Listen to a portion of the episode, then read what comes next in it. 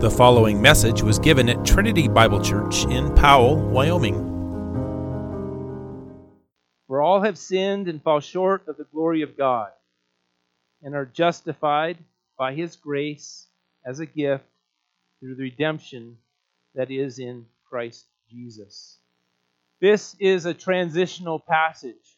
Uh, verse 23 is really the summary and the culmination of the, the previous several chapters that has been explaining the bad news, our desperate condition, that all are unrighteous, no, not one is righteous, that all are that all uh, deserve the wrath of God, that the law silences everybody before God, and that we all are in the same predicament, a predicament of condemnation and wrath and the pending, uh, the pending judgment of God. And then we have this very subtle yet dramatic transition that happens in verse 24, where he begins a new section. And this is the good news section. And as this section is began, Paul starts this section with one of the most dense and heavy hitting uh, passages of regarding the gospel that we find anywhere in Scripture.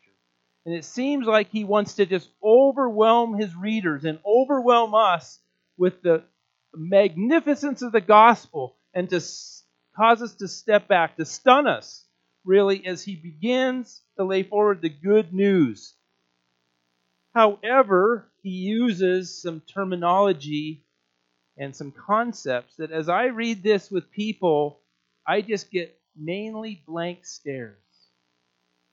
And are justified by his grace as a gift through the redemption that is in Christ Jesus. Some of the most magnificent concepts in the entire Bible, and yet often we do not know them well enough for them to have the impact that Paul has intended uh, for them to have.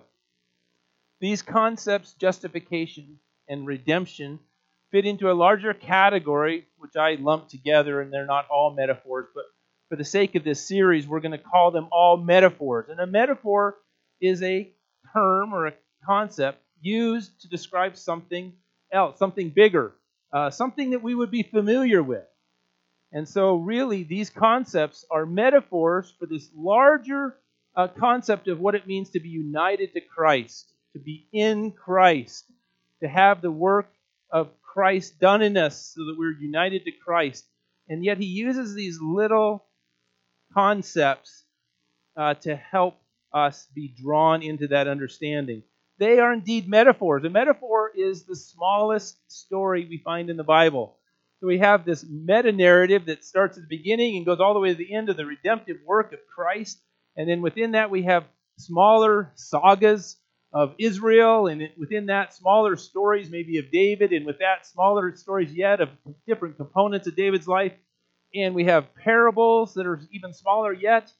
And then we have these little micro stories which we would call metaphors. Last time, I talked about the metaphor rock.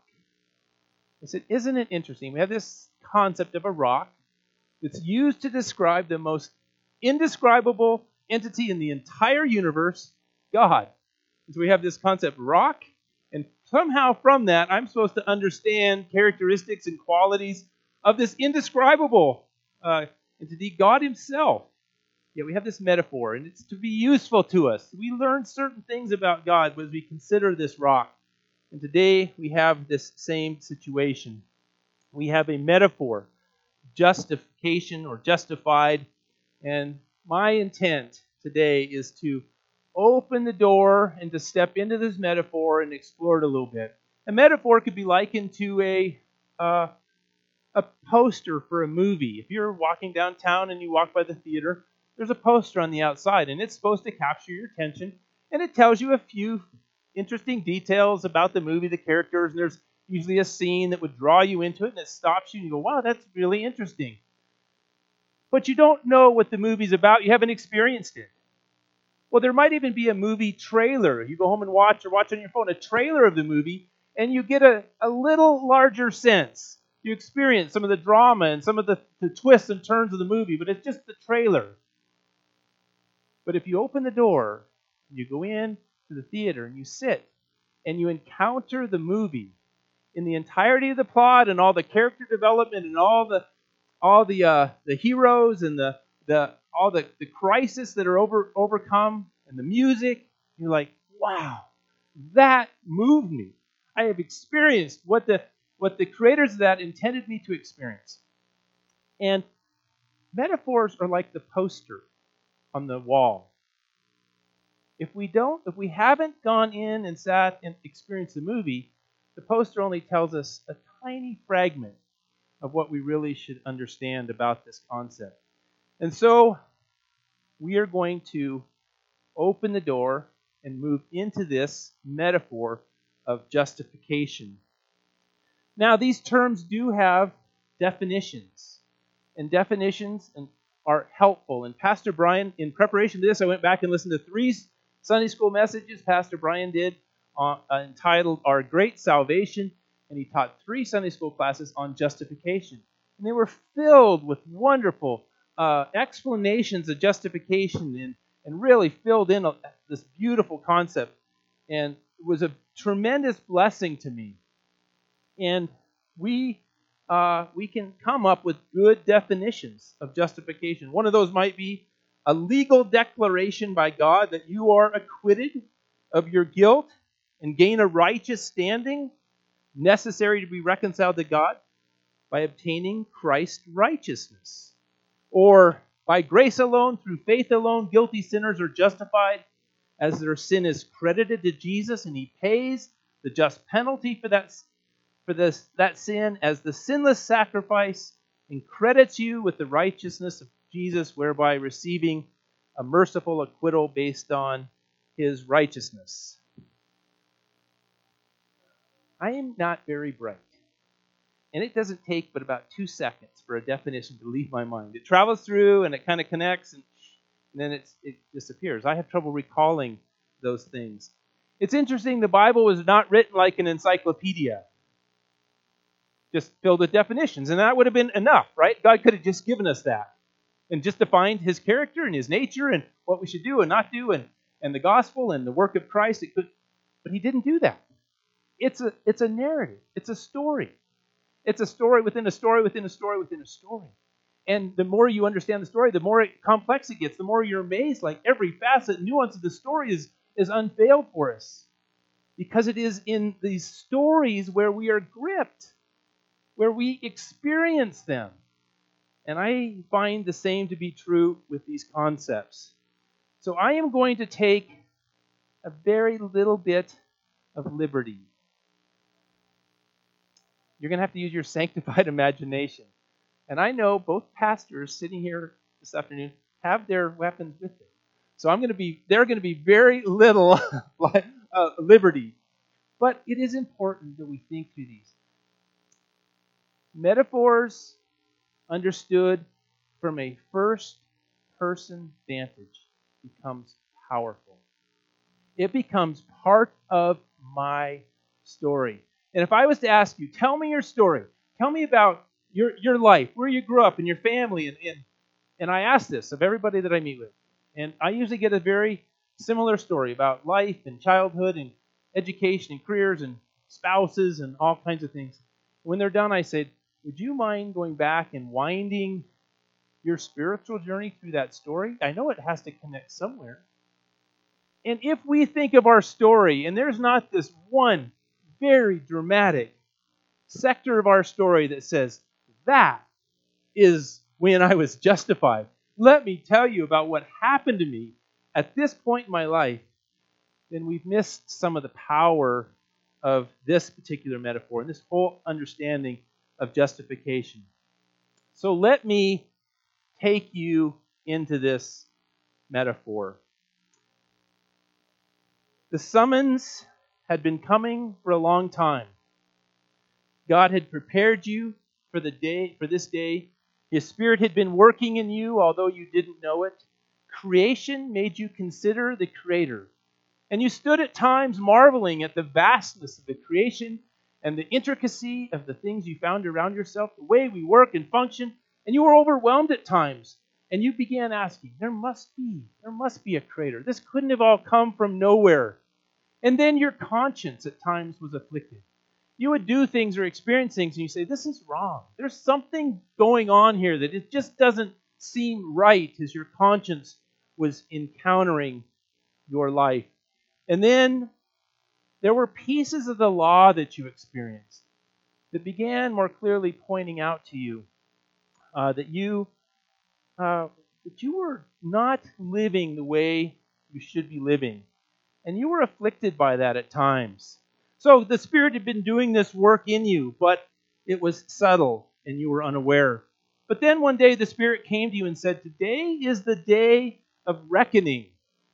The King has summoned you to appear before his righteous throne.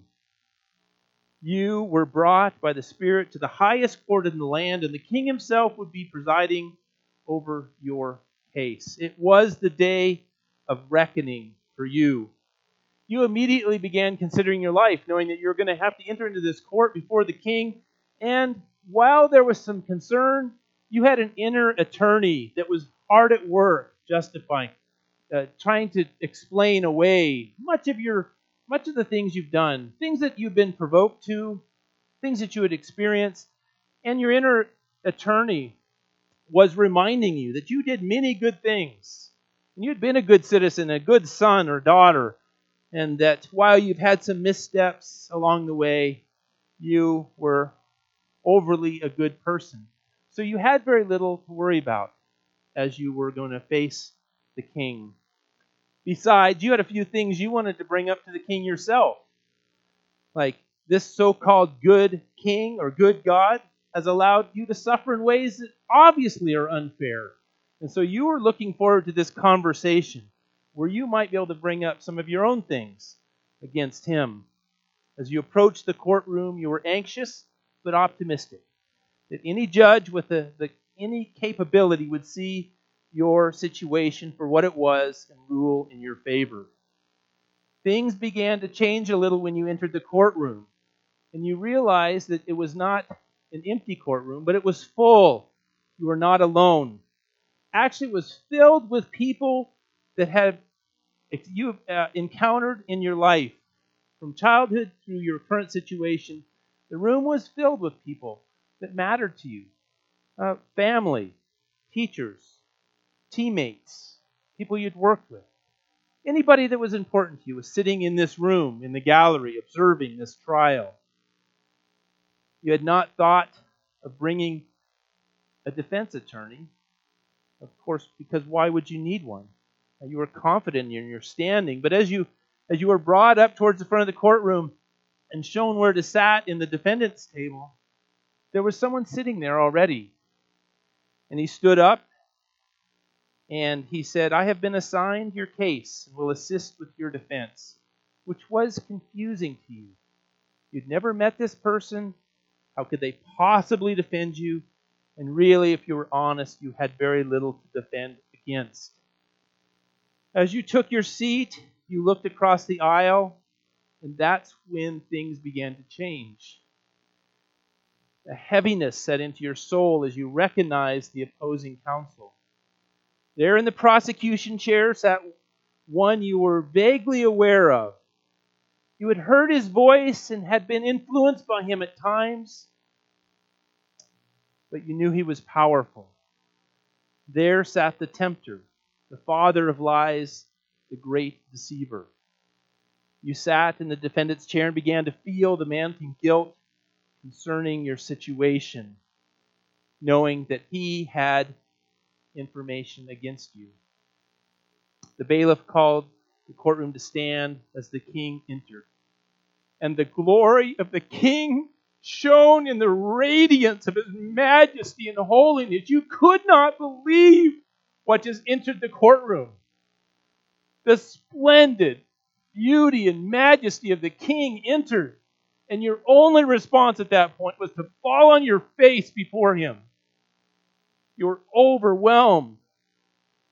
The bailiff told those in attendance to be seated, but the king summoned you to stand. In your heart, there was a shift that happened. It seemed as if the trial was already coming to an end. In the presence of this king, this judge, You knew that you were in trouble. Being in the presence of the king, his holiness, his righteousness, so exposed your we- your wickedness and your unrighteousness that you knew you were doomed. You were sure you were sure of your pending condemnation. There was no defense at this point. The only thing that permeated your mind was hopelessness. And then the trial began. The judge asked the accuser if he had an opening statement. He rose and began, Judge, you know this one is mine. He comes from the family of Adam. He has demonstrated allegiance to me as he quietly lived in opposition to you for his own glory. We will only need to open the book of the law to demonstrate his guilt before the court. It will be clear. This one is mine. The judge, the judge then asked the defense if he had an opening statement. And my mind, screamed, Yes, of, of course he's got an opening statement. I am desperate for a defender. But he rose and said, Your Honor, we have no opening statement. What? What? How could this be? No statement? Are you kidding me? Nothing about my love for the king or my good life? Nothing about all the things I've done in my life? How could this be? I raged. The judge said, Very well, let the, let the law be read. As the book of the law was opened, the room became silent. Silent enough that when the monitors surrounding the gallery popped on, they grabbed the attention of everybody there. And my mind raced. What, what could they be for? As the law began to be read, the monitors flickered with the first scene. There above the spectators, those I knew, those that I loved, those that loved me, the actual events of every transgression showed in living color. All of my failures, all of my faults, all of my depravity, wickedness were shown in the actual events of the time. There was no hiding, no denying. All of the ideas and situations you had used to justify the acts were stripped away, and what was left was sin. Oh, the shame you felt, the burden you felt as you were exposed for who you actually were. Were you really that bad? That wicked? That selfish? It was undeniable as the law was read and the events were shown. As the charges were being established, you could tell that the judge knew perfectly. He did not need the trial for his knowledge of the sin was perfect. The trial was for you. At each new charge, the accuser sneered. He had great satisfaction in the events. As the accounts were read and the law was on display, he was delighted as the evidence was laid out. And it was overwhelming uh, you would receive the sentence of death. And you were desperate and hopeless. As the righteousness of the law was examined, you were found guilty at every point. You knew the depth of wretchedness that you had never known before. You were a criminal, and the only conclusion to this trial would be your condemnation. You would often glance at the man assigned to be your advocate, but he remained silent and provided no defense on your behalf. It really didn't matter because you knew it was pointless. You knew you were guilty. You were convinced of it. As the law was finished being read and the charges established, the judge asked if I had anything I wanted to say. All my strength was gone. I had nothing to say. And I nodded, No, Your Honor. For my mouth had been stopped, and I knew that I was accountable before this judge. The judge then asked for closing arguments.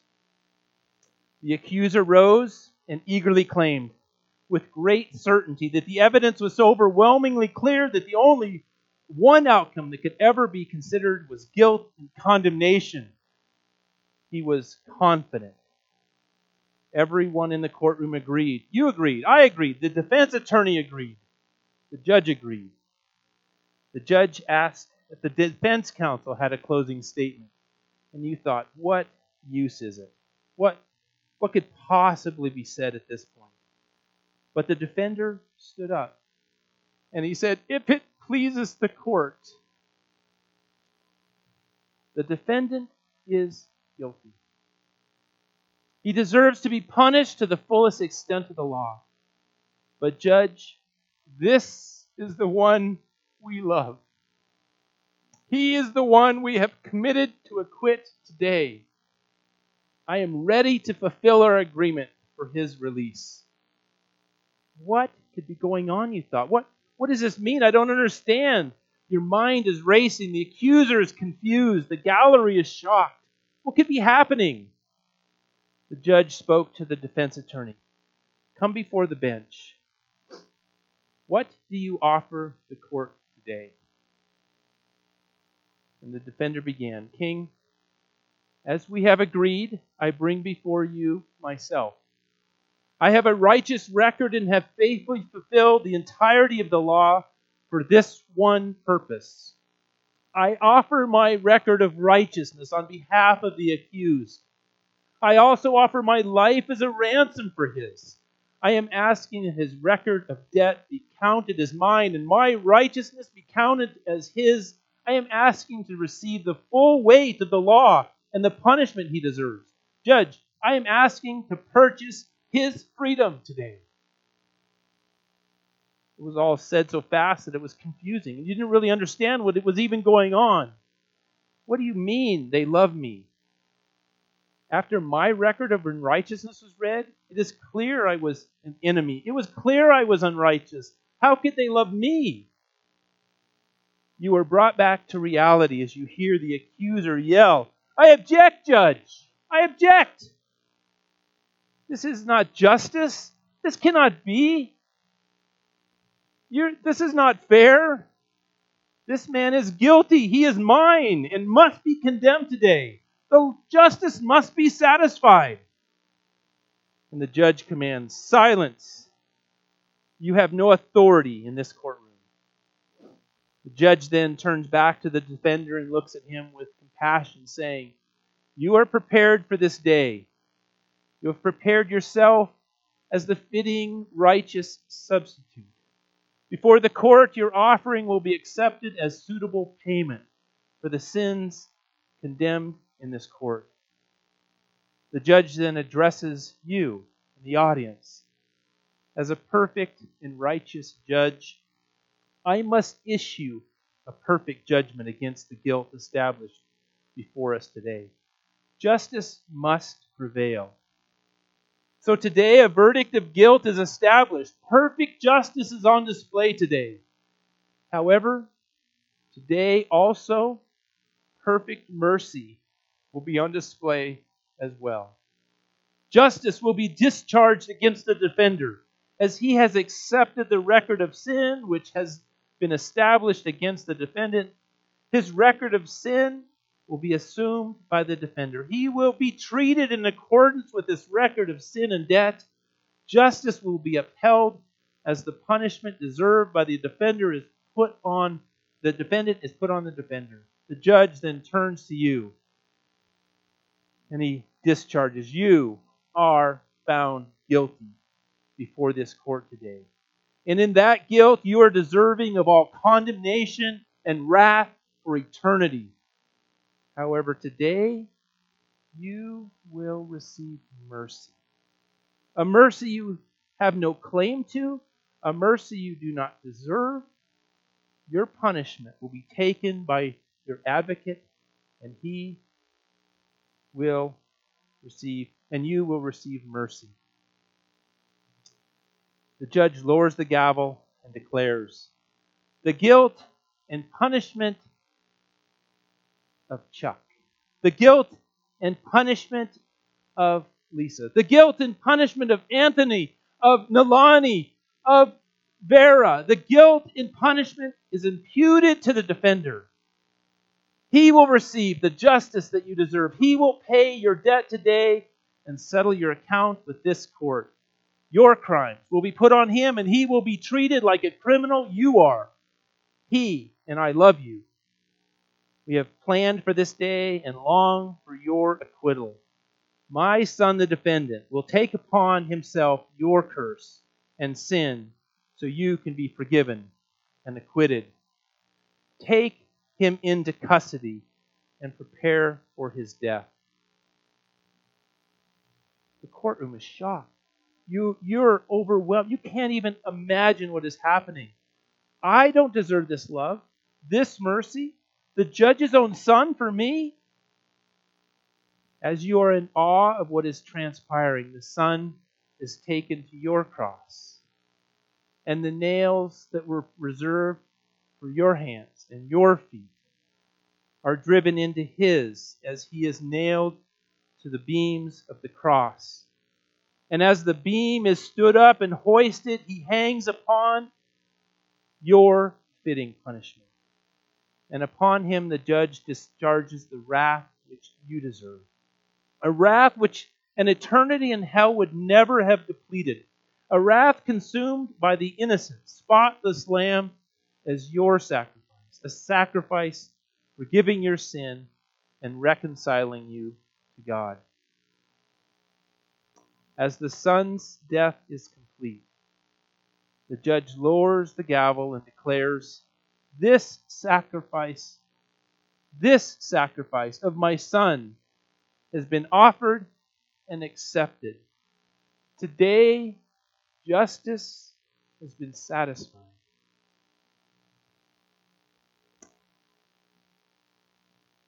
Doug, based on the payment of your defender, your guilt is removed, and you are acquitted today. This court declares you not guilty. Your record is that of the defender, a record of perfect righteousness. All your past, present, and future transgressions have been paid for. Your standing before the court is one of righteousness. you are justified. You are justified. When we read this term, this is what this means. You are justified. A new life. A criminal set free. Because your crime was put on Christ and He bore it for you. You have been justified. It cannot be an empty concept in our Bible. It's your story. It's our very hope. You have been justified by the King himself and the love of his Son.